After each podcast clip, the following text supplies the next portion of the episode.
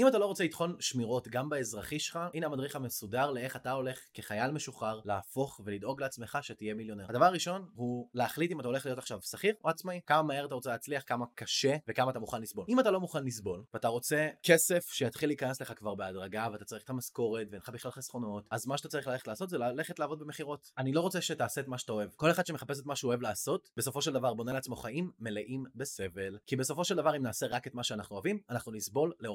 הרבה הרבה הרבה, הרבה הרבה הרבה הרבה הרבה הרבה זמן. ובגלל זה, מהסיבה היפה הזאת, הדבר הראשון שאתה רוצה לעשות זה ללכת לעבוד במכירות. כשתעבוד במכירות מה שיקרה זה שאתה תקבל הרבה לא, תקבל הרבה כאפות בפנים, ואתה תראה שהמשכורת שלך, ככל שאתה נהיה טוב יותר בעבודה שלך, המשכורת שלך גדלה. שזה המציאות המלאה והיפה ביותר של העולם. אתה מביא ערך, אתה מקבל יותר ערך. ערך זה כסף. לפעמים ערך גם יכול להיות לטפל בבעיות מסוימות. בבסיס שלו כאיש מכירות, זה ייתן לך כאפות כל כך משמעותיות, שיהפכו אותך בסופו של דבר לבן אדם חזק יותר עם יכולת סבל טובה יותר. בואו נקפוץ למקום השני. נגיד שהתחלת עכשיו להיות עצמאי או שעבדת שנה במכירות, והגיע הזמן להשתמש ביכולות שלך כדי לבנות את העסק שאתה רוצה. הדבר הראשון שאני רוצה שתתרכז בו זה האישיות שלך, המנטלי שלך. יש לך מנטלי יותר חזק מלרוב האנשים שהרגע סיימו צבא, בגלל שעבדת שנה במכירות, ואם לא עשית את זה אני מקווה שיש לך מנטלי חזק, אם אין לך יכולות מנטליות חזקות ויכולות להתגבר על הרגש שלך, אל תהיה עצמאי. אתה תיפול ותתרסק על הפנים שלך. אבל כדי לא להתרסק על הפנים שלך, כי עולם העצמאים והעסקים הוא באמת עולם אכזר, הוא באמת עולם קשה. מה שאתה רוצה לעשות זה לבנות לעצמך רשימה של הרגלים שהופכים אותך לבן אדם חזק. מה זאת אומרת הרגלים שהופכים אותך לבן אדם חזק? אלה הרגלים שקבועים ביומן שלך ואתה עושה אותם. מה זה יכול להיות לדוגמה? אחד, אימון בכל יום. זה לא חייב להיות אימון קשוח, זה לא חייב להיות אימון של 4 שעות. גם אם תתאמן רבע שעה ביום, אתה תהיה חזק יותר מנטלית משמעותית. וככל שתאתגר את עצמך יותר,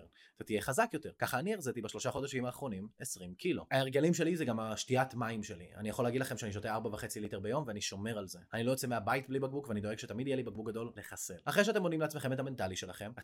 הכשרה בתוך התחום שאתם רוצים ללמוד אותו. הכשרה מאוד מאוד ספציפית שתוציא אתכם עם תפקיד אחד מומחים במשהו אחד. אם אנחנו מדברים על שיווק, אז תהיו מומחים או בשיווק אורגני או בשיווק מאומן. בפלטפורמה ספציפית. מה זאת אומרת? יש שיווק מאומן ביוטיוב ובגוגל. יש שיווק מאומן בפייסבוק ובאינסטגרם. יש שיווק מאומן בטיק טוק. הפכו להיות מומחים של פלטפורמה אחת, אתם תזדקו על זה כלכלית משמעותית. בהמשך אבל. אחרי שלמדתם את המקצוע, במשך חצי שנה, קודם כל תפתחו את העסק. זה הדבר הראשון. ומיד אחר כך תתחילו לפנות ללקוחות. בדיוק כמו שקיבלתם במכירות לידים, תתחילו אתם להוציא פניות קרות. תקבלו לא. תנסו לשנות כל פעם את הפנייה הקרה שלכם. תנסו כל פעם לפנות בדרך אחרת לאנשים. ותפנו אליהם בשם הפרטי שלהם. ותתאמצו. תנסו לפנות אליהם בדרכים יצירתיות. תוציאו מעצמכם את המיטב ותחשבו כל פעם על איך אני עושה את זה יותר טוב. תלמדו את העסק שלכם. תלמדו איך לתפעל אותו. והכי חשוב, תכוונו גבוה. אם תיגשו לבניית העסק, באיך אני בונה לעצמי עסק של 20 אלף שקל, אתם תקבלו 10. אם תיגשו לעסק ב mindset של אני עכשיו רוצה לעשות 100 אלף שקל בחודש, גם אם תיפלו ל-75-50 אלף שקל בחודש, זה יהיה מדהים. זה יהיה פנומנלי. פנומן, פנומן, פנומנל,